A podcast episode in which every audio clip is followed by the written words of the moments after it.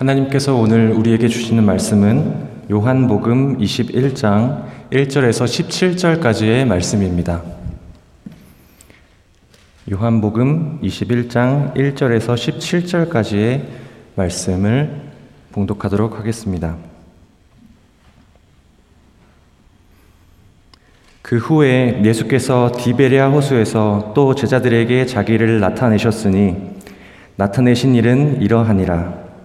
시몬 베드로와 디드모라 하는 도마와 갈릴리 가나 사람 나다나엘과 세베대의 아들들과 또 다른 제자 둘이 함께 있더니 시몬 베드로가 나는 물고기 잡으러 가노라 하니 그들이 우리도 함께 가겠다 하고 나가서 배에 올랐으나 그날 밤에 아무것도 잡지 못하였더니 날이 새어갈 때에 예수께서 바닷가에 서셨으나 제자들이 예수이신 줄 알지 못하는지라 예수께서 이르시되 얘들아 너희에게 고기가 있느냐?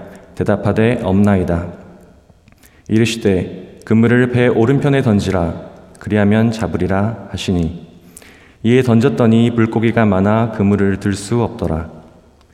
예수께서 사랑하시는 그 제자가 베드로에게 이르되 주님이시라 하니 시몬 베드로가 벗고 있다가 주님이라 하는 말을 듣고 겉옷을 두른 후 바다로 뛰어내리더라 다른 제자들은 육지에서 거리가 불과 한 오십 칸쯤 되므로 작은 배를 타고 물고기 든 그물을 끌고 와서 육지에 올라와 보니 숯불이 있는데 그 위에 생선이 놓였고 떡도 있더라. 예수께서 이르시되 지금 잡은 생선을 좀 가져오라 하시니 시몬 베드로가 올라가서 그물을 육지에 끌어올리니 가득히 찬 큰 물고기가 백쉰 세 마리라 이같이 많으나 그물이 찢어지지 아니하였더라. 예수께서 이르시되 와서 조반을 먹으라 하시니 제자들이 주님이신 줄 아는 고로 당신이 누구냐 감히 묻는 자가 없더라. 예수께서 가져서 떡을 가져다가 그들에게 주시고 생선도 그와 같이 하시니라. 이것은 예수께서 죽은 자 가운데서 살아나신 후에 세 번째로 제자들에게 나타나신 것이라. 그들이 조반을 먹은 후에 예수께서 시몬 베드로에게 이르시되 요한의 아들 시몬아 내가 이 사람들보다 나를 더 사랑하느냐 하시니 이르되 주님 그러하나이다. 내가 주님을 사랑하는 줄 주님께서 아시나이다. 이르시되 내 어린 양을 먹이라 하시고 또 두 번째 이르시되 요한의 아들 시몬아 내가 나를 사랑하느냐 하시니 이르되 주님 그러하나이다. 내가 주님을 사랑하는 줄 주님께서 아시나이다. 이르시되 내 양을 치라 하시고 세 번째 이르시되 요한의 아들 시몬아 내가 나를 사랑하느냐 하시니 주께서 세 번째 내가 나를 사랑하느냐 하심으로 베드로가 근심하여 이르되 모든 주님 모든 것을 아시오매 내가 주님을 사랑하는 줄을 주님께서 아시나이다. 예수께서 이르시되 내 양을 먹이라. 이것은 하나님의 말씀입니다.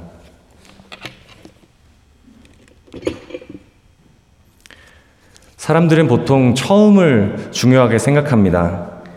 처음으로 먹었던 음식의 맛, 첫 해외여행, 처음 등교하던 기억, 처음 만난 사람들 간의 설렘.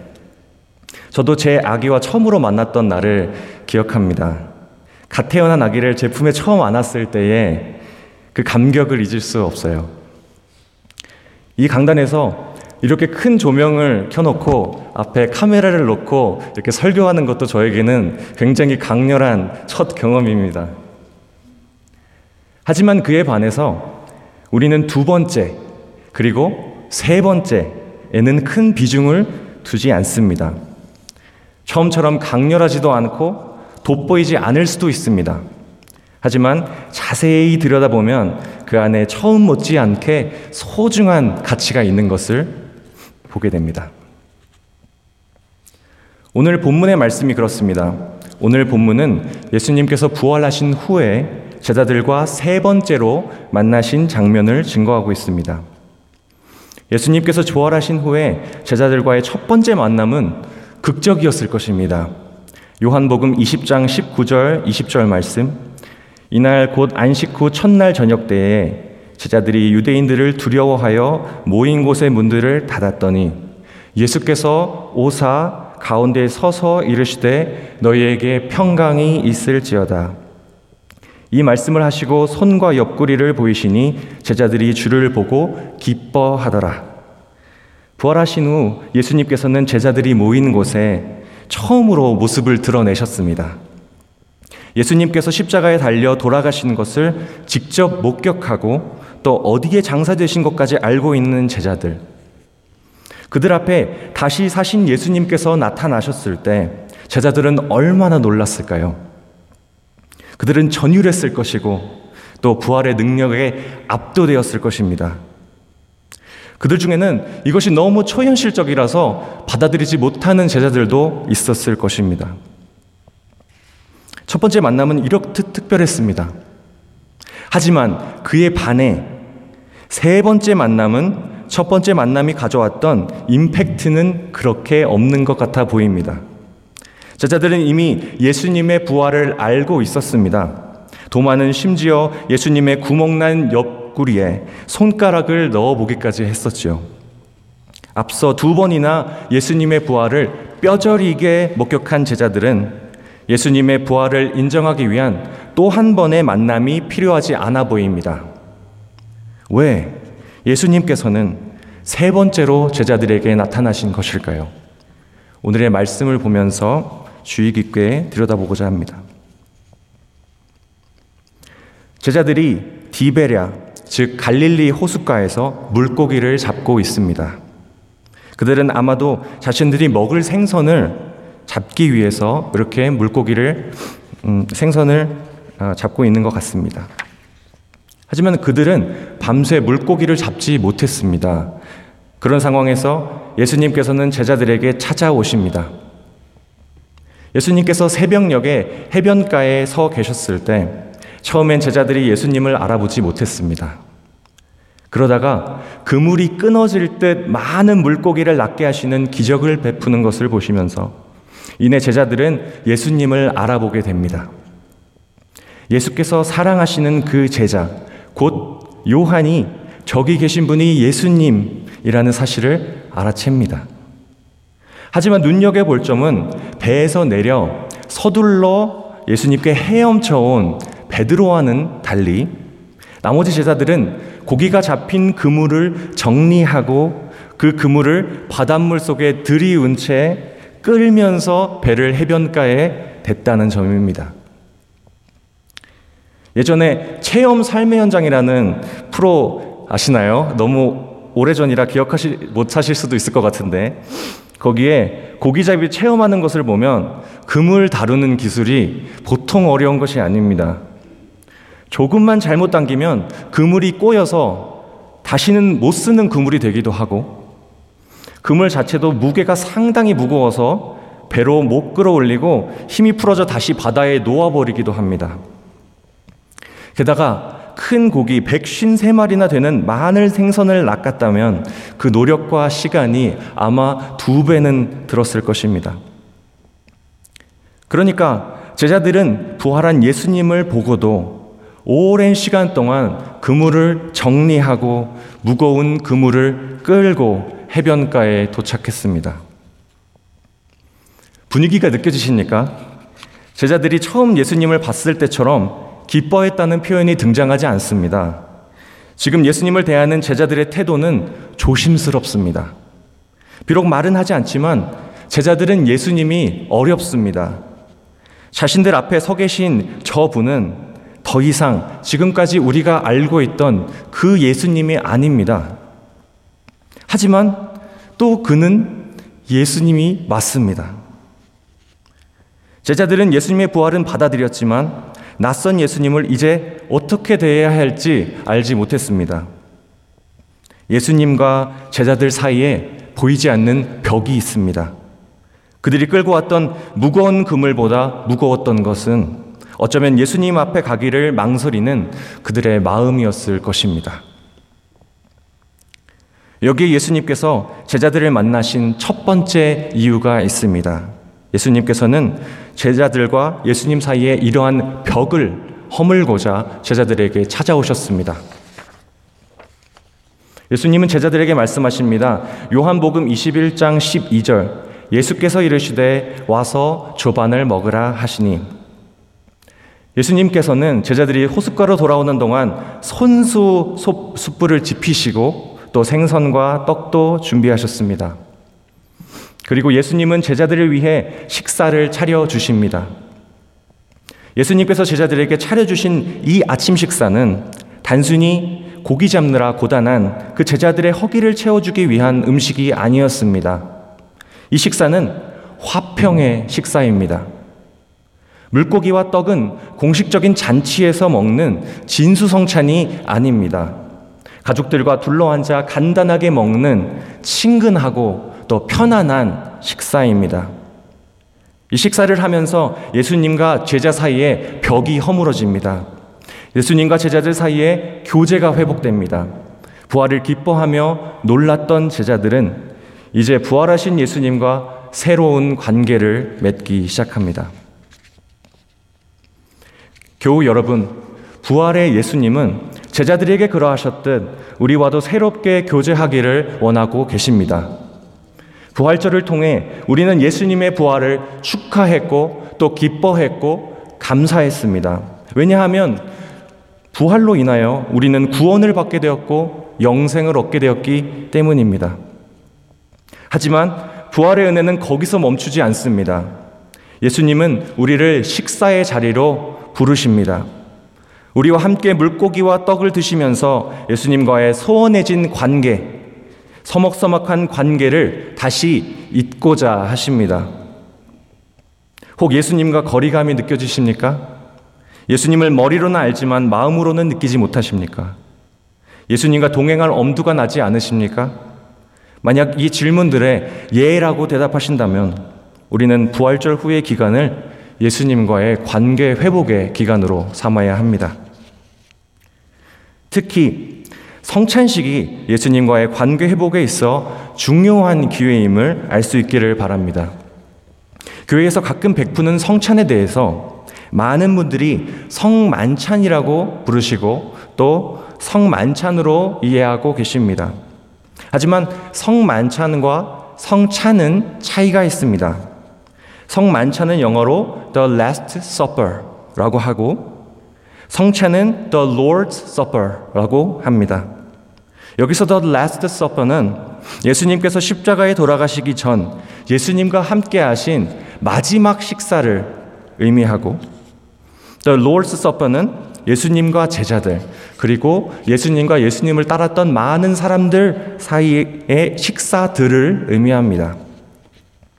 예수님은 마지막 만찬 외에도 마태복음 9장에서 죄인들이라 불렸던 세리 마태와 함께 식사를 하셨고 또 오병이어의 기적을 통해서 거기 모인 많은 사람들과도 함께 식사를 하셨습니다.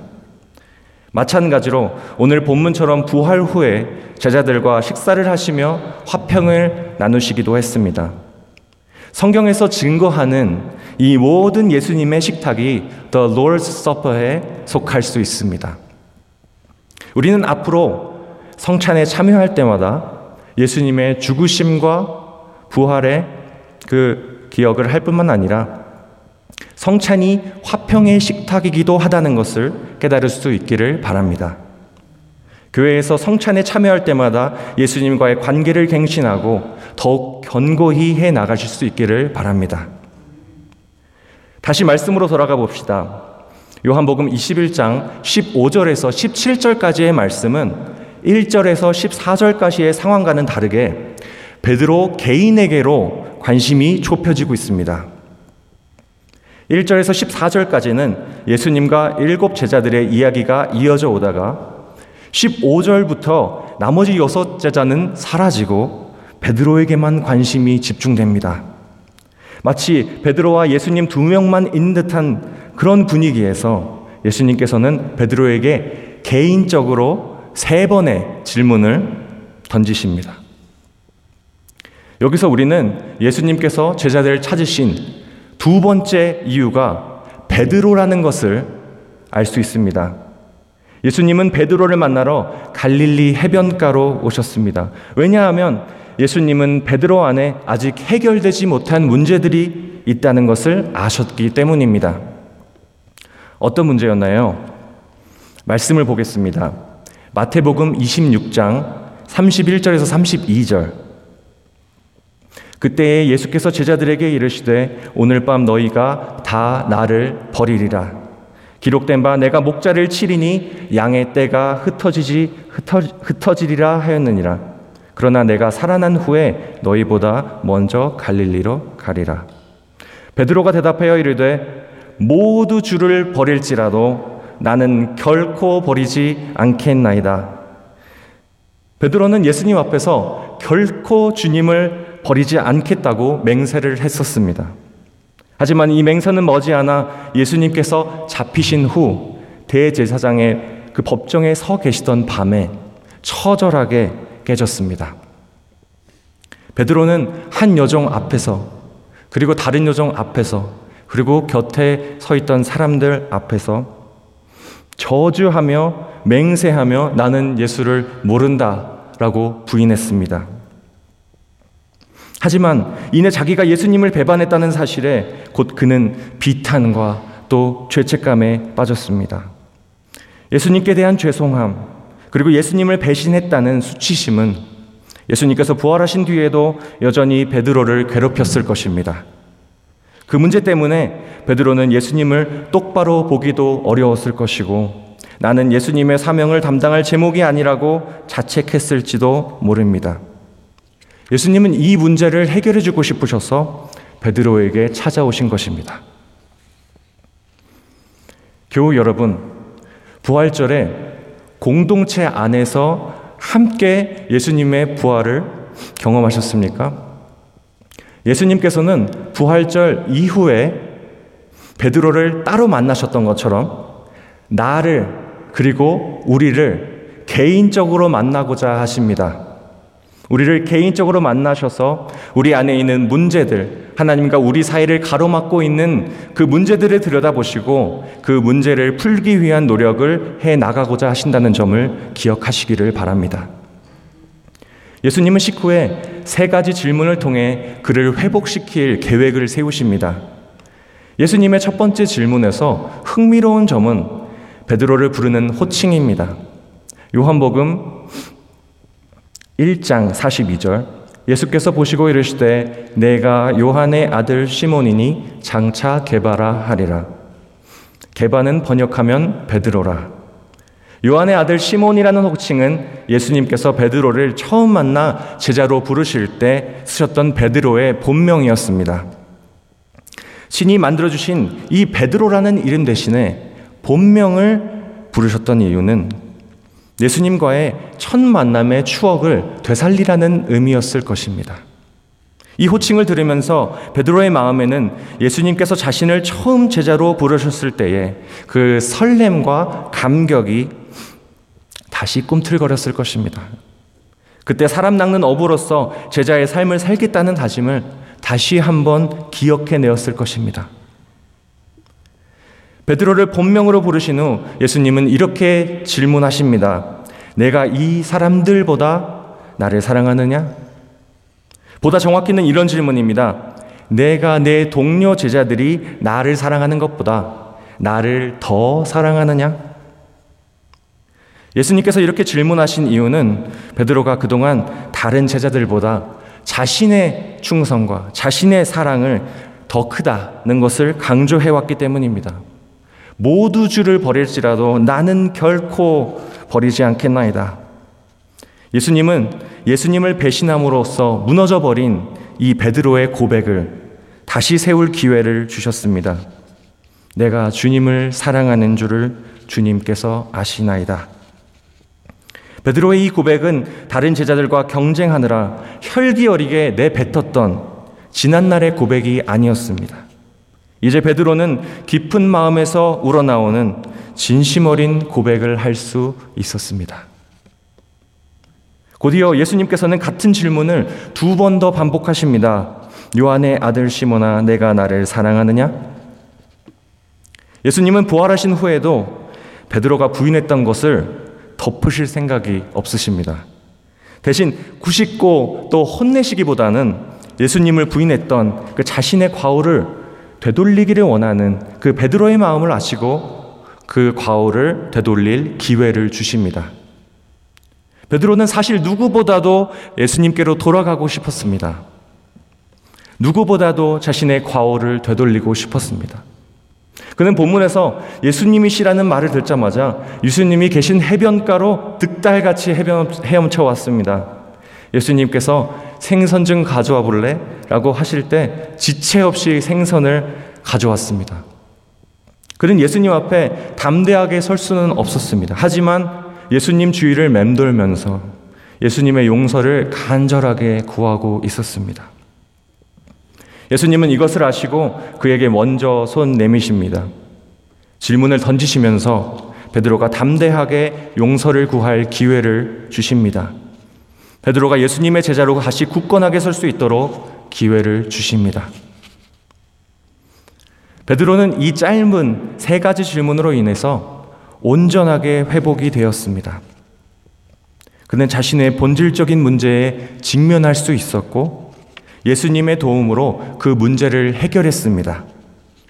그는 이제 예수님 앞에 제자로서 다시 당당하게 설 수 있습니다. 그는 내 어린 양을 먹이라. 여기서 나오는 어린 양은 램입니다. 예수님께서 자신의 생명 바쳐 살리신 예수님의 양 무리, 특별히 믿음이 연약한 사람들을 보호하며 또 인도하는 책임을 받들었습니다. 내 양을 치라. 여기에서의 양은 sheep입니다. 베드로는 신앙적으로 성숙한 사람들이 그리스도의 장성한 분량에까지 이를 때까지 그들을 권면하는 책무를 담당하게 되었습니다. 내 양을 먹이라. 베드로는 그리스도인들의 말씀을 그리스도인들을 말씀으로 양육하고 그들이 소망을 붙잡을 수 있도록 돕는 책무를 맡게 되었습니다. 베드로 전설을 볼때 베드로는 예수님께서 맡기신 이 사명들을 충실히 담당했다는 것을 우리 확인할 수 있습니다. 베드로전서 5장 2절에서 4절 너희 중에 있는 하나님의 양 무리를 치되 억지로 하지 말고 하나님의 뜻을 따라 자원함으로 하며 더러운 이득을 위하여 하지 말고 기꺼이 하며 맡은 자들에게 주장하는 자세를 하지 말고 양 무리의 본이 되라. 그리하면 목자장이 나타나실 때에 시들지 아니하는 영광의 관을 얻으리라.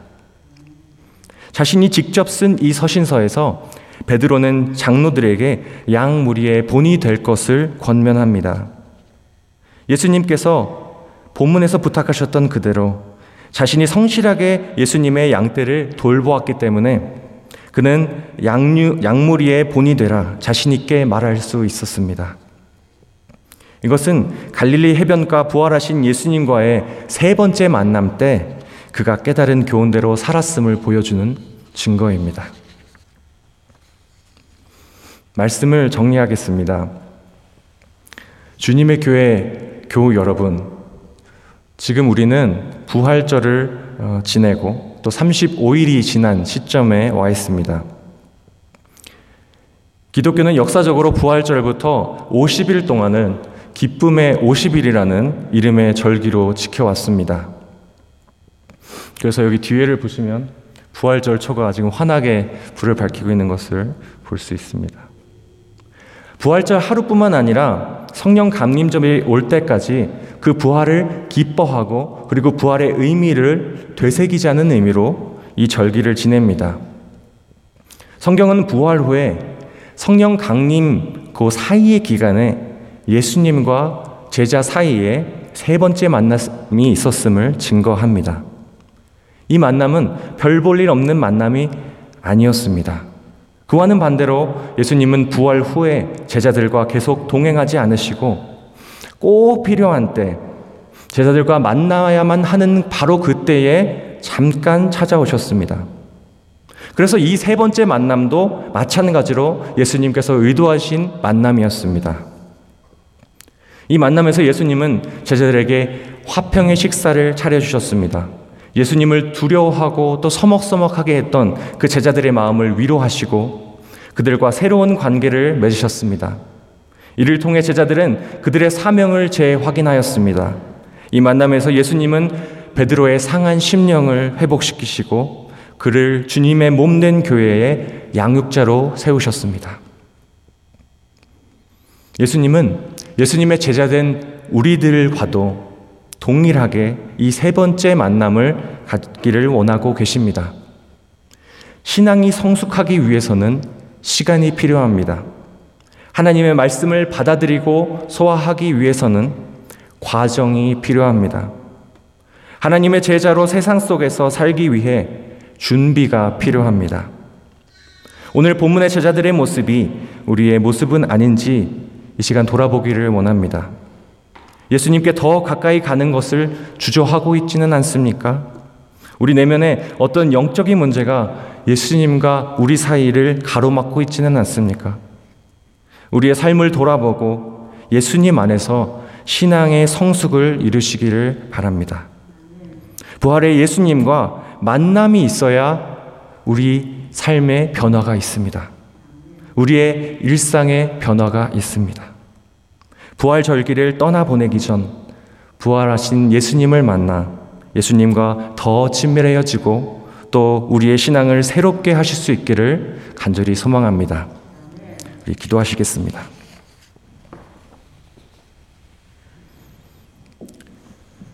하나님, 오늘 설교 말씀을 통하여 우리를 깨닫게 하시고 우리에게 말씀대로 살도록 용기를 주심에 감사를 드립니다. 부활의 주님 우리에게 찾아와 주셔서 우리를 돌보시고 회복하여 주시기를 원합니다. 이 말씀이 우리 마음속에 심겨 열매 맺기를 원합니다. 이 기쁨의 50일이 신앙의 성숙을 이루는 귀한 시간 되게 하여 주옵소서. 예수님의 이름으로 기도합니다. 아멘.